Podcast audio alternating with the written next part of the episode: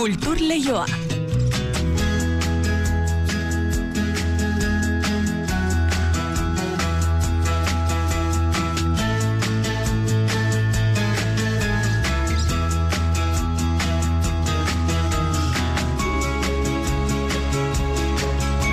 Eneritz gorrotxategi arratsaldeon. Arratsaldeon inigo. Kulturleioa zabaltzeko gaur izen propio bat, Jon Cortázar romenaldi egin baitiote. Bai, Euskal Literaturaren katedran hogeita hamar urte egin dituelako eta ospatzeaz gain ba egindako lan aitortzeko Bilboko Hezkuntza Fakultatean omenaldi ekitaldia egin diote. EHUko irakasle eta ordezkariak, Euskal Idazleak eta Estatuko beste inbat unibertsitateetako ordezkariak ere parte hartu dute ekitaldian, erakusketa ere jarri dute Jon Cortázarrek berak azken hogeita hamar urteotan egin egindako lana biztaratu eta itortzeko eta lauro geita amabian hasita ba, zenbait esparrutan bide urratzaile izatea egokitu zitzaiela adierazi du kortazarrek berak, baina irakatsiz ikasi ere egin duela nabarmendu du. Geroxeago eskiniko dizkizuegu ba gaurko omenali ekitali horretako xetasun gehiago.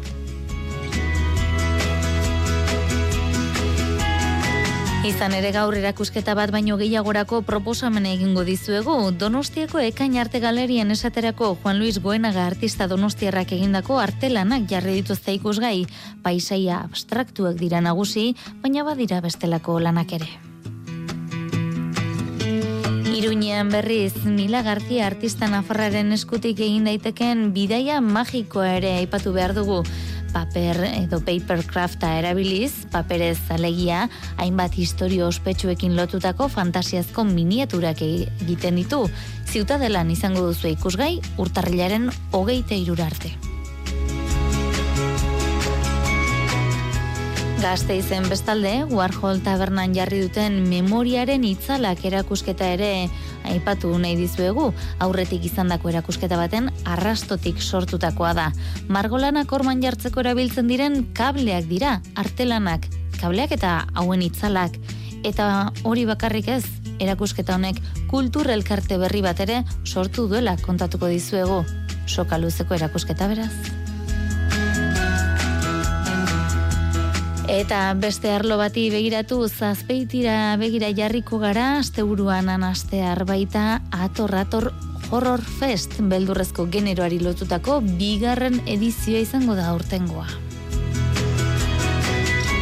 Eta beldurrik ez, eh? justu kontra nobeto esan da, kultur lehiora gaur, jon arandia horbilduko zaigu, gaixo maitia elkar argitaletxarekin elkarranean, Euskarazko kontaketa erotikoen lehiaketaren irugarren edizioa jarri baitu martxan, bera kontatuko dizkigu, sarik eta honen helburua, oinarriak eta epe kontuak, baina aurreratuko dizuegu, epe agortu ez denez, aurkezteko aukera duzuela oraindik.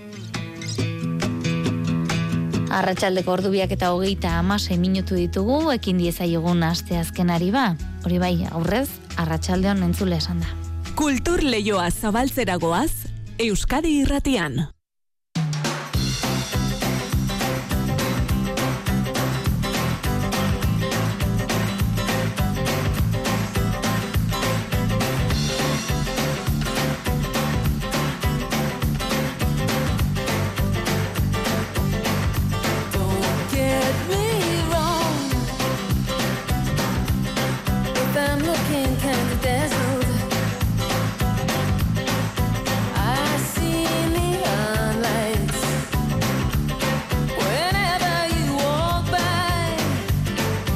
Pretenders taldea ekarri dugu gaur saioa asteko izan ere ba kontatu dizuegu azken arrok jaialdian izango direla inkubusekin batera 2023ko edizioan egunez egun izango diren kartelburuak ezagutarazi dituzte ekainaren 15ean Races eta El Drogas izango dira barrikadaren 40. urte horrean baita Steve Earle ere ekainaren 16ean entzuten ari garen de Pretenders hariko da inkubusekin batera eta larun baten ekainaren 17ean Iggy Pop, Lucinda Williams eta Alter Bridge izango dira.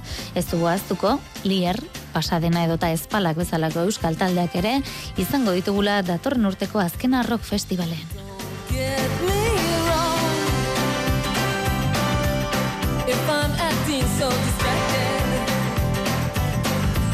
I'm thinking about the fireworks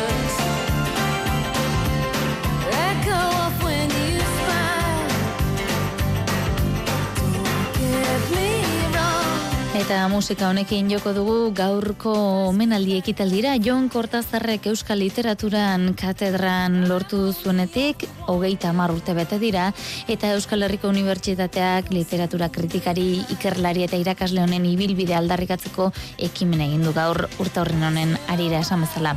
Euskal kritikaren eta akademiaren alorrean ikuspegi ugaritatik ekarpen zoragarri egin duela dirazi dute Euskal Letretako eta Kanpoko Akademietako hainbat ordezka ordezkarik. Iker Zabala izan da omenaldi ekitaldian. Mila bederatzireun dela erogoita lortu zuen Euskal Literatura Katedra Jon Kortasarrek naiz eta mila bederatzireun dela erogoita zeraman Euskal Herriko Unibertsitatean lanean. Ordutik, eundaka artikulu idatzi ditu mundakan jaiotako ikerlari, literatura kritikari eta irakasleak Euskal Literaturako zutabe izateraino. Begirada iraganera bideratuta, larogoi garren amarkatan literatura kritikaren eta ikerketaren bide urratzaile izan zen. Garai hartan ere konturatzen ginela. Kontuan hartu e, momentu batetan instituzionalizatu egiten dela euskal literaturaren irakaskuntza. Eta orduan bete egin behar dira, joan behar duzu eskolara, ikasleen aurrean jarri, da ikasleei zerbait interesgarri iman. Unibertsitateak antolatutako ekimenean hainbat sortzaileek ere parte hartu dute, izan ere Euskal Ekile Ugariren ibilbideetan giltzarri izan da Kortasar aholkulari eta laguntzaile gisa bere eskerrona azaldu diote esaterako Kirimen Uribe eta Mirena Gurmeabek, eta laber Kortasarrek bere maisuak gogora ekarri nahi izan ditu. Nere maisuak zoritxarrez niretzako harinegi joan ziran, Mikel Zarate, Koldo Mitxelena bera. E, behar duzu, bueno, saltu egin, e, itxasuan sartu eta alegin du e, gauza berriak ekartzen ikasleen begietara taldeka lan egitea maite izan duen ikerlaria izan dela larrikatu da, zentu hontan laida ikerketa taldearen motore izan da kortasar. Euskal literaturaren ipar horratza astu gabe beste hizkuntzekin harremandu da Euskal sorkuntza. Talde hontako kide diren Xavier Etxeniz edo entzungu dugun urapalatigik ere parte hartu dute. Euskal kritikaren alorrean bizirik dauden eta aktivitatean diren ikerle guztien artean iraunkor eta emankorrena bera izan dela. Jardun eta lan horiek euskal kritikari aurrera pauso kualitatibo naiz kuantitatibo handi bat emanarazi diotela. Ikusi besterik ez dago argitalpenen zerrenda, ez dago parikorik euskal ere Eta amarkada guzti hauetan irakasle ere izan da kortasar eta irakatsi duen guzti horrekiko paraleloan ikasitakoa ere aipatu du kortasarrek. Ikasleen gandik ikasi, bai, bai, e, egia da elkarrizketa bat beharrezkoa dela, osea, eskola bat ez da inoiz irakasleak e, bere mundua bakarrik erakusteko ere mu bat, da, ez da toki bat. Eta ez da tokia sortzen den momentuan, ikasleen bidez ikasi egiten da. Jon Kortasarrek irurogeita zazpi urte ditu eta urte urrenaren arira balantzea egin badu ere, etorkizunerako proiektu interesgarri gehiago dituela adierazitu. Zabal ezagun orain erakusketen atala, Juan Luis Guenaga artista donostiarrak azken garaian sortutako artelanak ikusgai daudeia da donostiako ekain arte galerian urtarrilaren hogeita bederatzir arte. Paisaia abstraktuak nagusitzen dira hogei artelanen artean, oial gainean eta eskulan izeneko paper berezian margotuak dira. Mari Jose Uria izan da erakusketan. Paisaiak, figurak ere tartekatuz margolanak formatu txikian eta ertainean abstrakzio nagusitzen da Juan Luis Goenagaren lan horretan horretan. Berak esan digunez, historia aurreko margolanen teknikak erakartzen du. Figura gutxi da, bueno, eta gero prehistoriako pinturare askotan, eh, nahiko esautzen, eta danetan, abstraktotan hori biltzen, eh? eta gero figurare beti asaltzea. Oleo, ni beti, eta oleo, danak dira oleo. No, prehistoriako ere, san pigmentuak eta olidua, oleua zane, bai, ose. No, teknikan ez da dozu importantia. Talerrian badaude ez da bukatzen.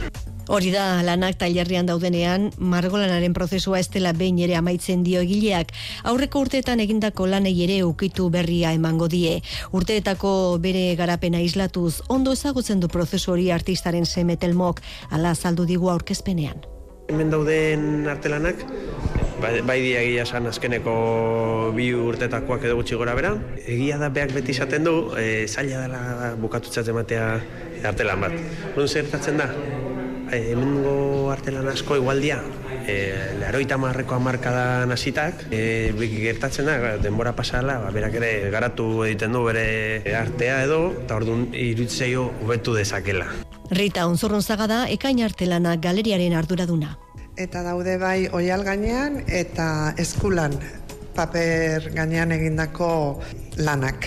Ezaugarri berezia bagian bere paleta kolorea koloretsuago bihurtu da, azkenengo garai honetan badara maluze, baina oraingoan ba, bueno, dauzkagun koloreak arrosak, berdeak, gorriak, urdinak. Juan Luisen abstrakzioan beti figura saltzen da. Eta erakusketa nola antolatu duten esan digu. Eta bai jarri ditugula, ba, bueno, pizkat hasieran geizten zean arabera galerira abstraktoagoak direnak, eta gero ja azkenengo garaian egin dituen paisaiak. Juan Luis Goenaga artistaren margolanak ikusgai daude Donostiako aldezarreko ekain arte galerian urtarrilaren hogeita bederatzi arte. Mila Gartzi artista nafarraren eskutik berriz, bidaia magiko batera gomidatuko zaituztegu orain, Papercraft teknikan espezialista da eta bere azken sorkuntzekin erakusketa inauguratu du Iruinean. Artistak paperez hainbat historia ospetsuekin lotutako fantasiazko miniaturak sortzen ditu. Alicia mundu miragarrian, flauta magikoa edota Madame Butterfly operetako protagonistak edo urrazpiko Atlantida besteak beste. Gehienak dendetako erakusleioetan jartzeko sortutakoak dira, baina zinemarako, publizitaterako eta bideomapinerako ere lan egiten du mila gartziak. Erakusketa, ziutadelan ikusgai izango da, urtarrilaren hogeita irurarte. Itziar lumbrea kontatuko digu.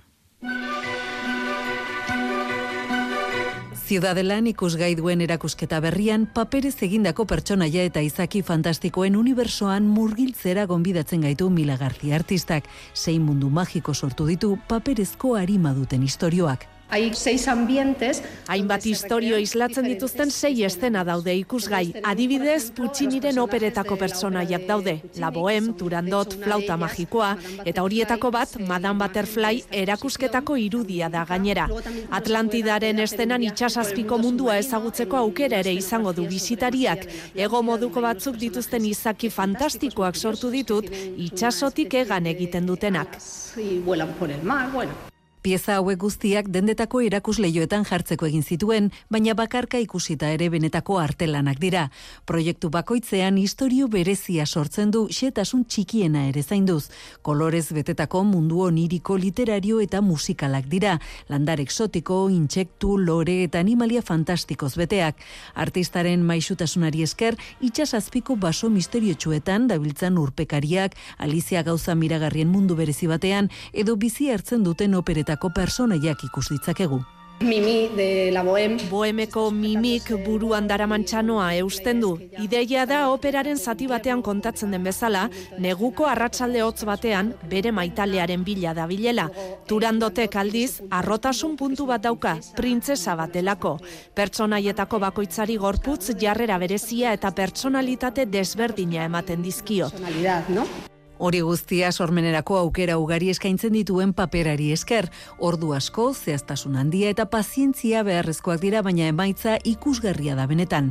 Mila Garziaren lana, ziudadelako bolborategian ezagutu daiteke, baita similarte.com webgunean ere.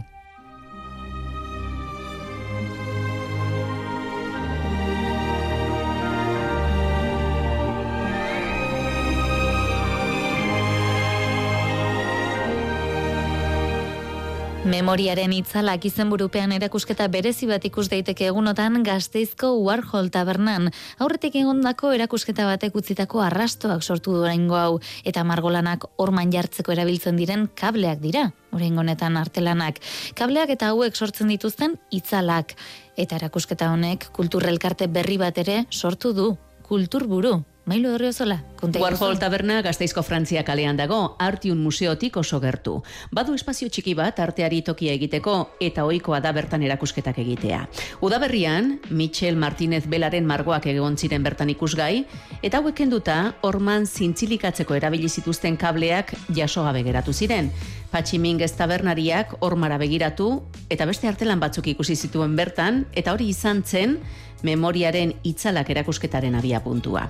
Ideia honen inguruan elkartu ziren besteak beste Javier Hernández Landazabal, Daniel Castillejo, Pedro Gorospe, Brenan Duarte, Alberto Mínguez, Txusi Parragirre, Yolanda Bilbao eta Iñaki González Oribe. Kulturburu izena hartu eta elkartu egin dira artearen inguruan nausnartzeko. Eta erakusketa hau da ikusleari aurkezten dioten lehenengo proposamena. Indar guztia ikuslearen gain jarrita Eurak erabakiko dute orman zintzilik dauden kableak eta hauen itzalak benetako artelanak diren edo ez. Pedro Gorospeda kulturburu elkarteko kideetako bat. Poner prácticamente todo el foco en el espectador. Esto te rompe un poco el esquema vienes a ver algo que es una cosa indefinida a la que tú tienes que poner el final. Ikusleari galdera asko luzatzen dizkion erakusketa da memoriaren itzalak. Artearen inguruan hausnarketarako bidea zabaltzen du eta izan nahiko luke Artiun museora joateko lehenengo pausoa. Warhol tabernan ikusgai izango da urtarrilaren hogeita laura arte. Kultur lehioa Euskadi irratian.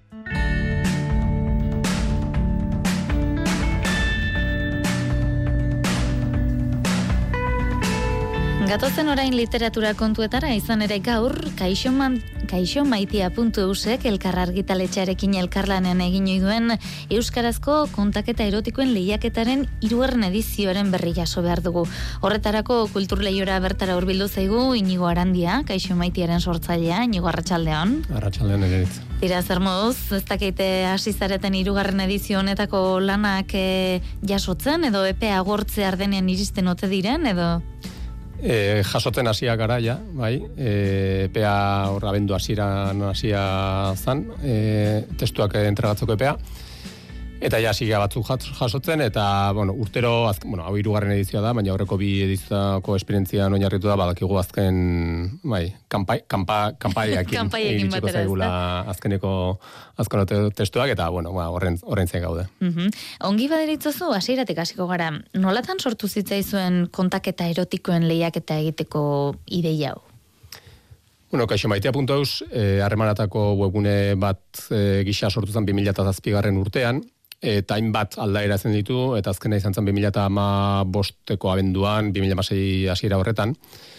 Eta hor alderetako bat izan zen, edo aldaketa bat, edo bueno, funtzioetan e, gehitu genion e, blog bat, blog bat sortzeari. Eta blogoi horretan, pues, saiatzen geha astero edukiren bat e, sartzen. E, bai izan dira, kaso askotan kazetaritza artikulo modukoak, ba, ba gaiarekin, ba, harremanekin, sexuarekin zer dutenak. Mhm. Eta gero hasi ginen ere kontaketa erotikoak e, publikatzen, ba, kolaboratzaile batzun bidez eta bar. Eta hortikan sortu zen pixkat ideia, lehiaketa bat sortzearena, testua jaso eta gero e, blogean publikatzeko aukera izan genezan. Mm Eta hortikan sortu zen, eta lehenengo urte, bueno, gwendala bi urte, ja, lehenengo edizioa martxan jarri zen genuen, izugarrizko arraska hasta izan zuen, eta hor duzkero ba, mhm. jarri, jarraitu dugu hori egiten. Lehenengo edizioa arrakastatxu hori aipatu duzu, adiorik ez Carlos Aretxabaleta txapelen e, kontaketak irabazi zuen, eta bigarrena, oian eguaranek ostera lanarekin ez da? Bi lan hauek ez dakit euren artean oso ezberdinak diren, gai aldetik behintzat bai ez da? Bai, oso, bai, erabat ezberdinak, e, Bueno, lehenengo atxapelena bazan, bueno, ba, ba, ba talde, bueno, ba, ba bikote bat, e, bueno, gerra, gerrate mundialan, beak esaten du, gerratek mundialan kokatutako historioa dala, mm bazun ere ustez, e, bueno, e, Euskal Herriko gatazka politikoaren zantzo bazitun, e, iparraldeak kokatzen zan, eta horrela, eta ba, ba bazan, bazan, ba, sasian zebiltzan, e, ba, militante pare baten inguruko kontaketa batzan. Eta, eta bigarrena berriz, e, iazko edizioaren garaila oiana iguaran izan zen, eta, eta hori erabat beste gai ba, ba e, bikote batek e, erditze ondorengo sexuaren berri ber astapen horrekin mm -hmm. e, zer ikusia zuena mhm. eta era bai erabat erabat bi gai erabat ezberdin bi mm ikuspuntu erabat ezberdin, erotismoa zer da narekiko. Mm -hmm.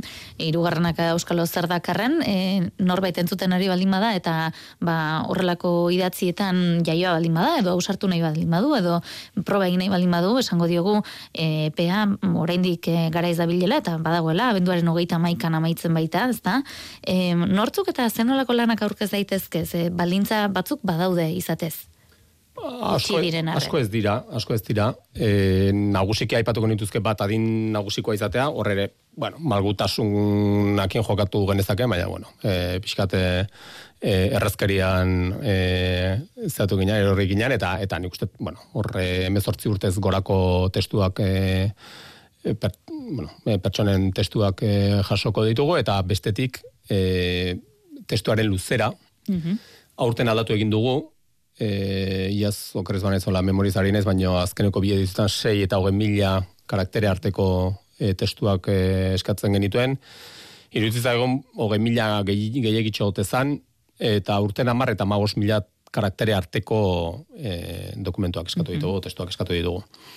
Eta hortik aurrera ezer ba, epeak pixkat respetatzea eta eta bueno, bai egin dugu ere aipamen bat bueno, e, testuak izan daitezera pixkat e, ez derrigorrez heteronormatibitate horretan oinarritutako testuak mm foku gehiagi jarri horretan, ez? Mm Eta pixkat fokua altxa eta eta erotismoaren ba, ba, ba, bueno, beste esparru batzuk ere... Abaniko zabal hori... Bai, zabaltzaren, bai. Behin lanak aurkezuta epaimai hasiko da lanean, eutxailaren amaieran ezagutaraziko dituzte zortzi finalista okerrezpar gaude, eta martxo hasieran izango da, sari banak eta ekitali ez da? Sariak bada ezpada aipatuko ditugu, edo... Bai, nik uste e, badala, badala aipatzeko e, gai bat.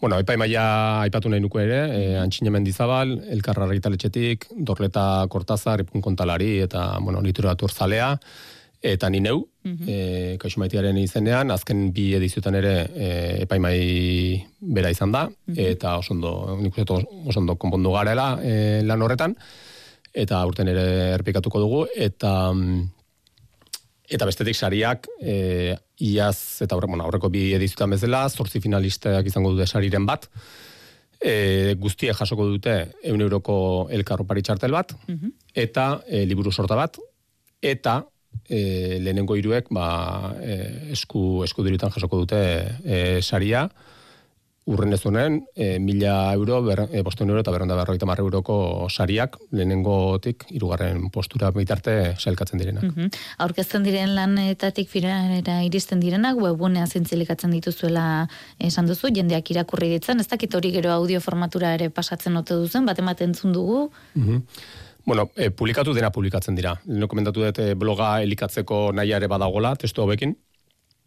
Bai egiten duguna da, e, e, lehenengo zortzi finalistak, ben finalistak e, dakigunen zentzu dian horik publikatzen dira, eta e, momentu batean ere horren balorazio bat ideko, ba, basaretan publikatzen dana, eta bueno, horre hartu dezakegu ere bueno, balorazioaren parte bat. Eta e, eta gainantzekoak ba, urtean zehar juten ga, joango gara e, publikatzen. Mhm. Eta Ez, erotismoari eta harreman efektibo sexual askei eta horrelako gai plaza ematea ez dakite ba, jendea gonbidatzeko moduko aukera da, ez da? Mm, aukera bat izan diteke, ba, zuen lehiak eta honetan parte hartzea, ez dakit gonbitea luzatu nahi dute duzun, azken minututxo bai, hauetan. Bai, noski. E, bueno, animatzea, besterik gabe, mm saiatzea, E, ez bel, nik uste badagola beldur puntu bat zenbaitetan aber e, ondo ingo duten edo gaizkingo den, nik uste saiakera berak merezi duela e, lanketa horrek merezi duela, bideak merezi duela, eta gero, ba, bueno, ez da zaila e, saritxo bat, eun euroko opari txartel bat, eta e, liburu sorta bat bintzatira baztea, beraz, e, bai animatu guztiei, hemendikan abendu amaira bitarte e, testu txoro mati dazten. Eta esango diogu, non aurkeztu behar duten, nora jo behar duten, e, non daukaten aukera aurkezteko? Ba, kaixo maitea puntu eus, atarian bertan, e, errez e, topatuko dute, banerrat badago, eta hortikan aurrera ba, badago xede horri bat, eta hor bertan izen emateko aukera badago. Osando, ba, inigo arandia, kaixo maitearen sortzailea eskerrik asko gaur kultur lehioan e, izatearen, ondo joan dadila lehiak eta, ia, ba, aurrekoetako arrakasta behintzate, ba, lortzen duzuen, eta, ba, handiago alin bada, ba, gustura kontatuko dugu hemen, eta lan asko jasota irabazleak dituzuenen, ba, gustura kontatuko dugu hemen. Eskerrik asko, eta beste bat arte. Eskerrik asko, nire.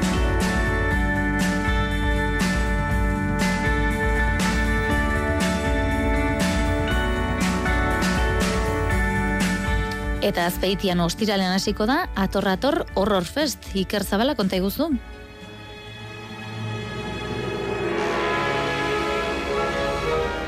Genero sinema beste behin erdigune izango da azpeitiako gabonatari hontan atorator horror festen. Proposamena nitzak izango dira, baina aurtengo edizioaren bihotza nolabait, larogei garren amarkadako terrorearen klasiko batengan dago, jaialdiko zuzendari den Xanti Rodriguezek azalduko digun bezala.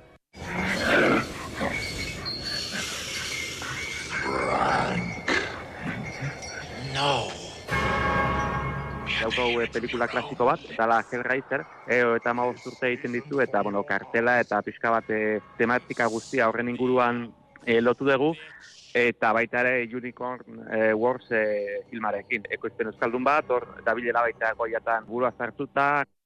Now, the girl from the Alps is back. With the Matt Heidi filma kornitzen du luzeen programazioa, erregimen suitzar fasista bati aurre egingo dion Heidi basati baten istorio barekin. Laburrek ere protagonismoa izango dute ator atorren, zail ezberdinetan banatuko direnak. E, laburretan animazio eta fikziozkoak, atal nagusian hainbat labur, zari ugari jaso dituztenak, bazitxez, e, goiak. Eta euskal proposamenen artean, sari ere emango da bigarren edizionetan, eta irabazlea ezagutzen dugu da. Dakau kasarien atala aurten irabazlea e, krak izen da, ez krak, amankai gaztainaga eta Erika Olaizolaren daur metraiet, gora ipatu duena da bere narratiba berezia, puntu artistiko eta abstraktu batetikan bi emakume zitzen dian dolua erakusten duen histori bat da, ez? Eta sari ez nola nahikoa, 2008 iruko Donostiako zinemaldian egoteko txartela izango baitu krak laburronek. El unicornio, hijos míos. Fijaos contra qué luchamos. ¡Muerte el unicornio! Unicorn Wars bukatzean Asgard eta Chatar Heavy taldeen kontzertua hasiko da eta igandean umeentzako jaia